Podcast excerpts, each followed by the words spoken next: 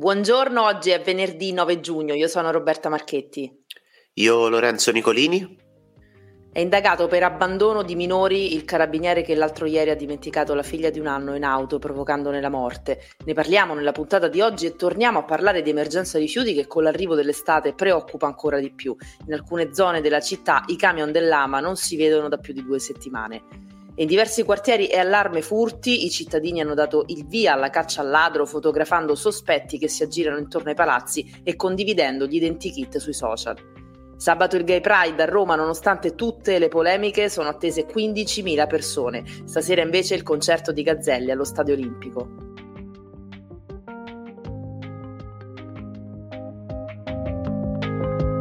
Roma Today la rassegna stampa di Roma Today con Roberta Marchetti e Lorenzo Nicolini.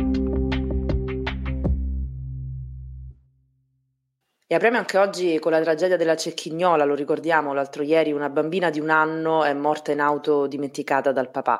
È rimasta per sette ore chiusa in macchina con i finestrini chiusi. Il padre della bimba un carabiniere di 45 anni, è indagato per abbandono di minori. Ieri è stato ascoltato dagli inquirenti e avrebbe confermato le prime ricostruzioni emerse subito dopo quanto accaduto. Ha raccontato di essersi dimenticato di portarla all'asilo, che eh, era vicino al suo posto di lavoro nella cittadella militare della Cecchignola e di essere andato direttamente in ufficio lasciando la bambina in macchina.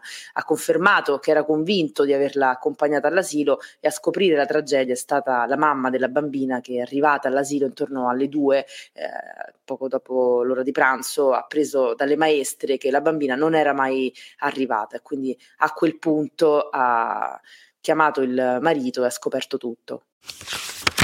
E adesso cambiamo decisamente pagina perché parliamo di una storia, la storia di una donna, la storia di un'emergenza abitativa, la storia umana per certi versi di Barbara, una donna di 50 anni che un anno e mezzo fa è scampata a un rogo che ha reso di fatto inagibile eh, l'appartamento dove adesso vive.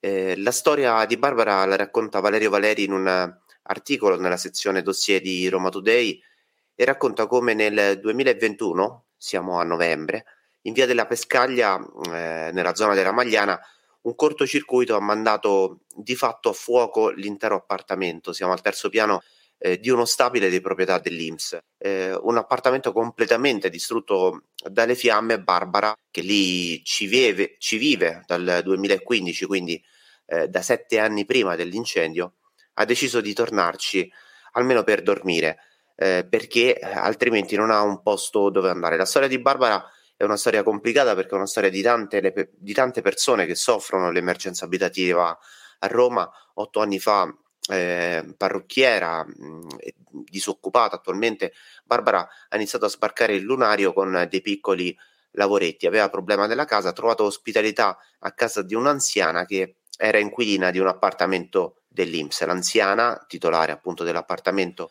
ha un ictus e muore e Barbara inizia insomma a vivere senza titolo all'interno di quell'appartamento. Poi c'è quell'incendio di cui vi abbiamo raccontato e il problema di fatto sta che l'Inps non riconoscendola come eh, insomma regolare assegnataria di quell'appartamento non le dà una mano per risistemare nonostante lei abbia pagato l'affitto regolarmente sempre fino alla pandemia quando eh, appunto lì è subentrata anche un altro tipo di crisi, di crisi economica. Mm, se siete curiosi, interessati alla storia di Barbara, io vi rimando all'articolo perché eh, merita, è una storia, come dicevo prima, umana, eh, che mh, mm, necessita di approfondimento. Restiamo comunque nel campo eh, della politica per certi versi, perché parliamo eh, dell'ennesima denuncia che arriva dal mondo dei trasporti, ancora una volta un autista eh, di un mezzo pubblico eh, è stato sorpreso eh, mentre stava guidando eh, con eh, il telefono alla mano, stava telefonando di fatto, stava parlando con una certa Jessica, il telefonino addirittura all'orecchio, quindi senza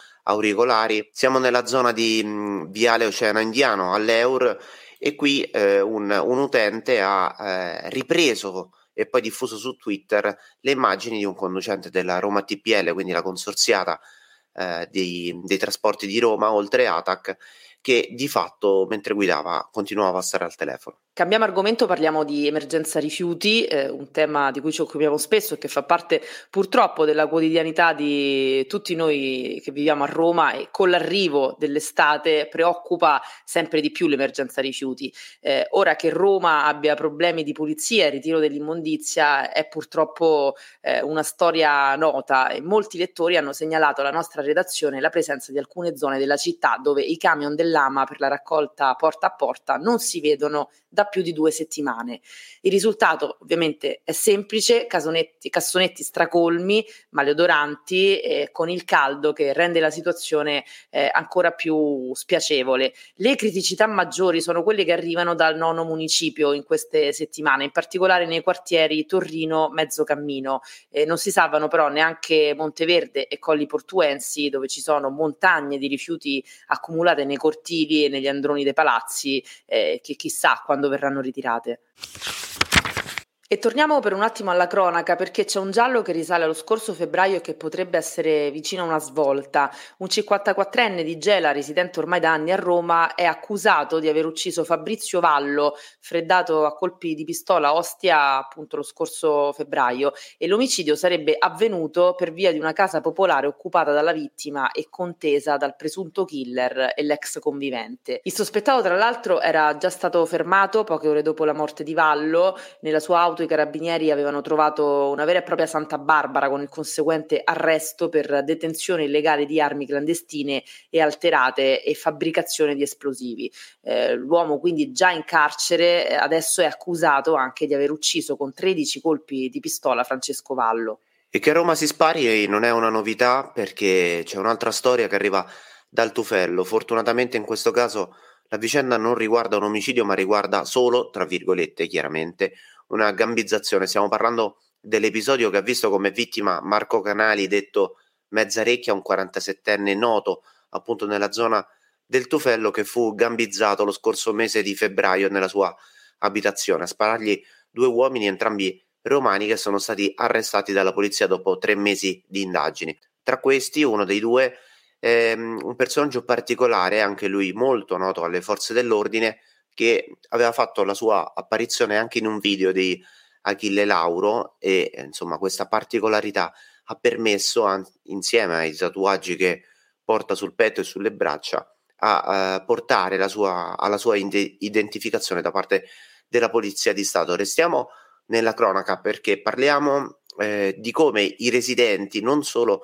del quartiere di Monteverde che ora vi andremo a raccontare ma anche di altri quartieri di Roma di fatto si stanno eh, trasformando in sentinelle 2.0 perché che cosa fanno? Riprendono con i loro cellulari quello che le telecamere di sorveglianza dei loro appartamenti riescono a riprendere eh, nella zona antistante anche dei loro eh, appartamenti, quindi siamo all'interno proprio dei condomini. Attraverso gli spioncini, per esempio, alcune volte riescono a riprendere dei, delle persone sospette, persone sospette che, secondo alcuni condomini, eh, sono dei presunti ladri che di fatto fotografano le porte per, eh, per segnare poi degli appartamenti da saccheggiare. Dopo i casi di Mezzocammino, Primavalle e Massimina che su Roma Today abbiamo raccontato, c'è un altro episodio, quello appunto che arriva nella zona di Monteverde dove anche in questo caso gli abitanti si stanno attrezzando e stanno valutando l'ipotesi delle ronde. Il sistema dei condomini, come dicevo, è abbastanza semplice perché fotografano le persone sospette che entrano nel palazzo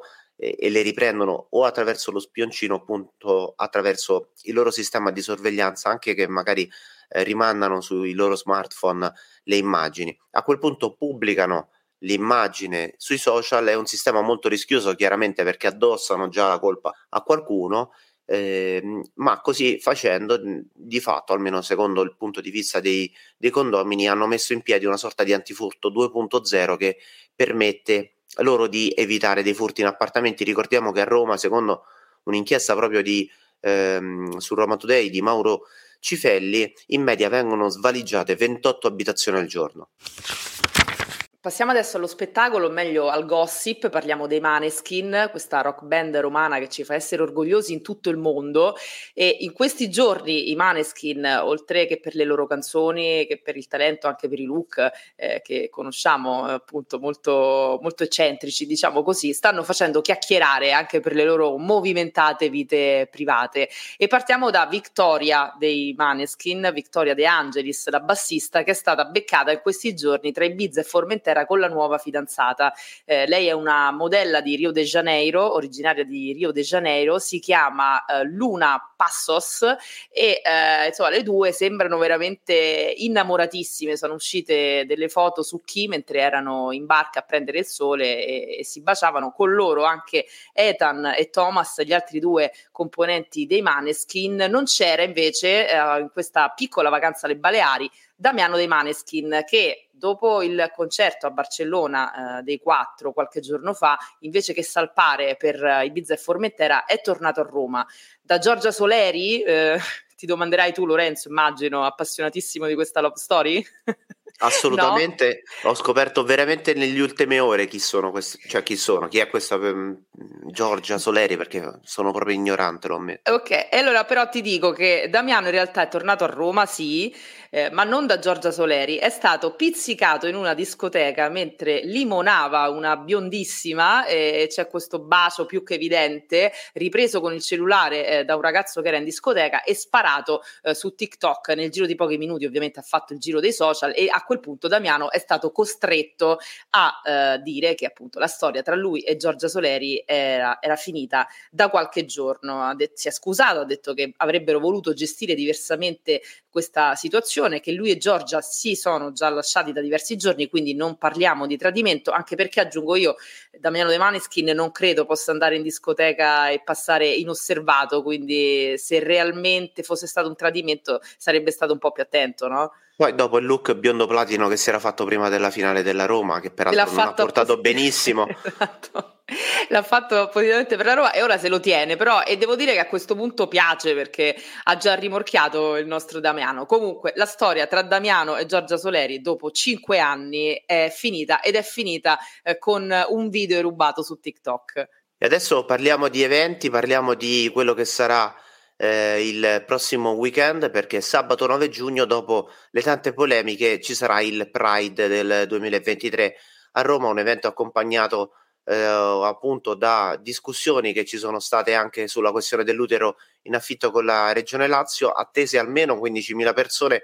Il via del corteo della manifestazione sarà alle 14 da Piazza della Repubblica, poi insomma ci sarà la sfilata con i carri allegorici e tanta musica eh, che passerà da Fori Imperiali e anche nella zona di Piazza di 500 fino ad arrivare a Piazza del Colosseo. E il Pride non è l'unico evento di questo weekend, chiudiamo la puntata di oggi eh, dando un altro appuntamento importante questa sera con il concerto di Gazzelle allo Stadio Olimpico, sold out, ma io consiglio sempre di farlo un salto fuori ai concerti, magari eh, qualcuno che all'ultimo vende il biglietto o si, si trova magari nel pomeriggio online, chissà, eh, Gazzelle Pelle, prima volta all'Olimpico. L'ultima volta in cui ci ha messo piede, ha detto, è stato per un Roma-Milan di campionato. Lui è tifosissimo della Roma. Questa sera ci tornerà da protagonista e canterà tra l'altro proprio dietro casa perché è di Prati Gazzelle e l'emozione sarà ovviamente fortissima, quella di cantare nella sua città, eh, nel suo quartiere e nello stadio della Roma che l'ha sempre visto eh, in tribuna come, come tifoso quindi una grande emozione per Gazzelle non soltanto per le migliaia di persone che andranno a vederlo e queste erano le principali notizie di oggi venerdì 9 giugno. Roma Today ritorna lunedì mattina dopo le 7 come sempre potete ascoltarci gratuitamente sul sito e app di Roma Today Spotify e tutte le altre piattaforme. Roma Today la rassegna stampa di Roma Today con Roberta Marchetti e Lorenzo Nicolini.